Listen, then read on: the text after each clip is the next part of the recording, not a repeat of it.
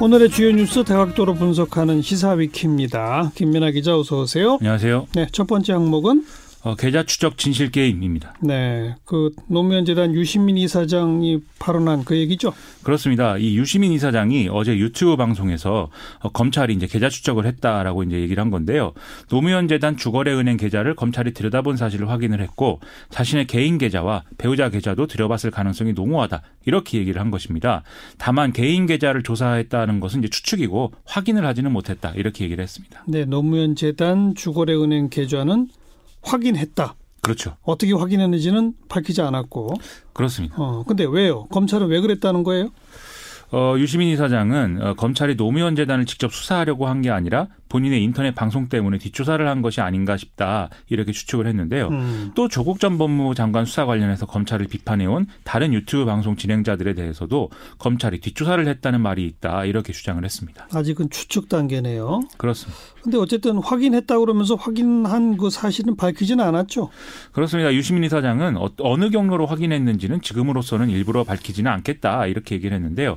그러면서 윤석열 검찰총장을 향해서 계좌를 들여다본 사실이 있는지 있다면 사전에 알았는지 자신의 계좌를 들여다봤다면 그것은 어떤 혐의인지를 공개 질의한다 이렇게 얘기를 했습니다. 그러면서 만약에 합당한 이유가 없다면은 불법적 민간인 사찰이다라고 주장을 했는데요. 굳이 이제 이런 식으로 말하고 있는 걸 봐서는 뭐 검찰의 계좌 추적 사실을 부정할 경우에 더 할 말을 남겨놓은 것처럼 보이기도 합니다. 계속 이어가겠다 이런 거죠. 그렇습니다. 오늘 홍익표 의원도 국회에서 이 얘기를 했다고요? 그렇습니다. 국회는 이제 필리버스터가 진행 중인데 홍익표 더불어민주당 의원이 선거법 개정안에 대한 찬성 토론에 나선 과정에서 유시민 이사장의 앞서의 발언을 그대로 인용을 했습니다. 그러면서 유시민 이사장이 조국 전 장관과 관련해서 고소고발을 당한 것은 경제범죄가 아닌데 왜 계좌를 보느냐 이렇게 얘기를 했는데요. 뭐 유시민 이사장은 시민단체 등에 의해서 허위사실 유포 및 공무집행 방해 혐의로 검찰에 고발을 당한 상태고 또 자유한국당에 의해서도 이 최성해 동양대 총장에게 전화를 걸어서 압력을 행사했다는 혐의로 고발을 당한 그런 상태입니다. 홍익표 의원은 또 혹시 노무현 재단에 고액 후원을 한 사람이 있다면 재단을 통해 공직 자리를 받으려 했다 는 스토리를 검찰이 만들고 싶은 거 아니냐 이런 의혹도 제기를 했습니다. 음. 검찰은 전혀 아니라는 거죠? 그렇습니다. 검찰은 어제 유시민 이사장 방송이 끝난 한 1시간 반 정도 후에 기자들에게 메시지를 보냈는데요. 아, 노무현 재단과 유시민 이사장 그 가족의 범죄에 대한 계좌 추적을 한 사실이 없다라면서 법 집행 기관에 대한 근거 없는 악의적 허위 주장을 이제는 중단해 주길 바란다라고 했습니다. 여기 이제는이라고 한 대목에서 상당히 검찰의 누적된 불만이 좀 느껴지는 것 같습니다. 네. 그 계좌 추적은 하려면은 이건 법원에 영장해서 신청해서 받아야만 할 수 있는 거죠. 그렇게 얘기를 하고 있습니다. 네. 어, 그러면 이건 나중에 가면 어쨌든 확인은 되겠네요. 노무현 재단의 그 주거래 은행 계좌만이라도 했는지 안 했는지는 확인은 되겠네요. 그렇습니다. 네. 음.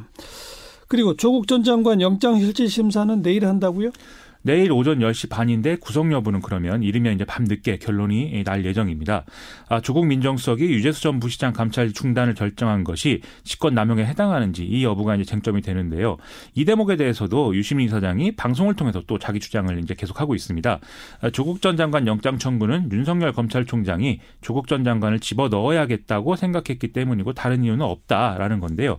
또 이 동부지검은 이 수사를 하고 있는 동부지검은 구속영장 청구 사안이 아니라고 봤지만 서울 중앙지검이 밀어붙인 것이다 이렇게 주장을 했고요. 근거는 본인의 취재라고 했습니다. 네. 유시민 이사장과 진중권 교수 사이에 또 공방이 계속 화제를 모으더라고요. 그렇습니다. 이 진중권 전 교수가 페이스북에다가 유시민 이사장이 최성해 동양대 총장에게 전화를 해서 이제 취재를 했다는 것은 보기에 따라서는 회유로 해석할 수도 있다 이렇게 쓴 것에 대해서도 유시민 이사장이 인터넷 방송에서 이제 한마디 한 건데요. 자신이 최성해 총장 측에 어떤 이익을 제공할 수 있어야 회유를 할 수 있는데 줄 것이 아무것도 없지 않느냐라고 했습니다. 그러면서 진중권 전 교수의 장점인 논리력 등이 10년 전과 비 교해 감퇴한 거 아니냐라는 취지로 얘기를 했는데요. 그러자 진중권 전 교수는 오늘 페이스북 쪽에 자신의 논리적 사고력은 뭐 지금까지의 경험까지 더해서 10년 전보다 오히려 나아졌다면서 유시민 이사장은 나이가 예순이 넘지 않았느냐라고 쓰기도 했습니다. 시사회기 두 번째 항목은요. 만난 것이 성과입니다. 그 한중일 정상회담 얘기인가 봐요. 그렇습니다. 이 한중일 정상회의 결과를 놓고 한국과 일본이 좀 묘한 분위기라고 할 수 있겠는데요. 일본은 만난 것 자체가 성과다 이런 평가를 내놓으면서도 아베 신조 총리가 할 말은 했다 이렇게 지금 얘기를 하고 있습니다. 그래서 이 배경을 한번 정리를 해보겠습니다. 먼저 일본 정부 측 공식 반응이 있어요? 스가 요시히데 일본 관방장관은 오늘 이제 그 어제 청주에서 진행된 한일 정상회담에 대해서 양 정상이 오랜만에 직접 마주보고 회담한 것은 의미가 있었다고 생각한다 이렇게 밝혔습니다. 실제로 이제 한일 정상 정상회담이 작년 6, 8월 이제 뉴욕에서 진행된 이후 15개월 만이다 이런 얘기인데요. 또 스가 요시히데 간방장관은 이 강제징용 문제를 두고 아베 신조 총리가 문재인 대통령에게 직접 조속한 해결을 요구했다라면서 현 시점에서는 이후에 뭐 어떻게 할지는 아무것도 정해진 바 없지만 앞으로 적절히 대응해 나갈 것이다라고 했습니다. 음, 언론들의 평가는요? 우리도 일본도 뭐 마찬가지인데 대부분 구체적인 성과를 내지는 못했지만 대화를 계속해 나가기로 한 것에 의미가 있다 이런 논조들이죠. 그런데 일본 언론들은 그러면서도 아베 신조 총리가 일절 양보하지 않는다라는 어떤 태도를 고수하고 있다면서 최종 해결까지는 좀 갈 길이 멀다 이렇게 보도를 하고 있습니다.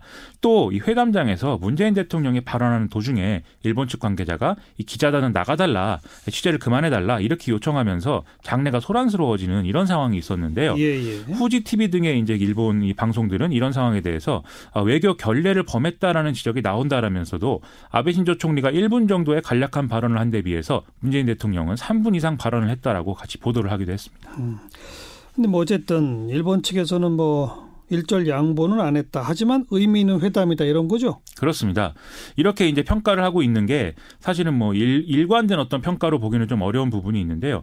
어, 일본 언론들은 특히 외교 사안에 대해서 정부와 입장을 같이 하는 경우가 좀 많기 때문에 일본 정부가 한국에 대한 강경한 태도를 유지하면서도 동시에 어떤 외교 사안에 있어서의 성과를 내고 싶어하는 이런 부분들이 논조에 영향을 주고 있는 거 아닌가 이런 추측을 해볼 수가 있습니다. 네. 지금 아베 지지율이 쭉쭉 떨어졌다고 그랬잖아요, 최근에. 그렇습니다. 그러다 보니까 이제 뭐 외교 성과를 자랑해 보고 싶다는 거 아니냐 이런 해석인데요. 예. 소위 벚꽃 스캔들 때문에 아베 신조 내각 지지율이 40% 아래로 떨어졌다. 이런 여론조사 결과가 지금 공개가 되고 있습니다. 이런 현상은 모리터모 및 각해학원 스캔들이 불거졌던 지난해 8월 이후에 1년 4개월 만에 일인데요. 또 지지하지 않는다라는 응답이 이 정부를 지지한다는 응답보다 높아지고 있는 상황도 여론조사 결과를 통해서 다수 확인되고 있는 그런 상황입니다. 더군다나 오늘 아키모토 츠카사 자민당 중의원이 도쿄지검 특수부에 긴급 체포되면서 위기는 더 확산이 되고 있습니다. 아키모토 츠카사 중의원? 그렇습니다. 왜 체포됐어요? 이 현역 의원 체포는 이제 거의 10년 만에 일어난 일이라고 하는데요. 카지노 복합 리조트 개발과 관련해서 중국 기업으로부터 뇌물을 받은 혐의입니다. 어. 문제는 이 복합 리조트 사업이 아베 신조 정부의 핵심 사업 중의 하나라는 건데요. 일본은 전국에 한 1만여 개의 파친코 영업장이 있는 등 도박이 산업화되어 있는 상태인데 경기 하강과 맞물려서 도박 산업 둔화가 이제 문제가 되고 있다는 것이죠. 따라서 경기 부양 차원에서 좀 카지노를 겸한 복합 리조트를 건설하겠다. 이 사업이 아베 신조 집권 이후 2013년부터 계속 계속 어, 이어지고 있는 그런 사업이거든요. 예, 예. 그래서 이제 그 이 허가를 내주는 법이 2016년 12월에 통과가 됐고 2021년까지 최대 세 곳의 지자체에 허가를 내줄 예정입니다. 그래서 지바, 도쿄, 요코하마, 나고야, 오사카, 홋카이도 등이 지금 유치 경쟁을 벌이고 있는 상황인데 그런데 이제 이 사업을 진행하는 핵심 인물 중 하나가 체포된 것이기 때문에 정권으로서는 좀 타격이 있을 수밖에 없는 상황입니다. 그러네요. 아베 내각에 계속 악재가 이어지고 있군요. 그렇습니다. 여기까지 수고하셨어요. 고맙습니다. 김민아 기자였어요.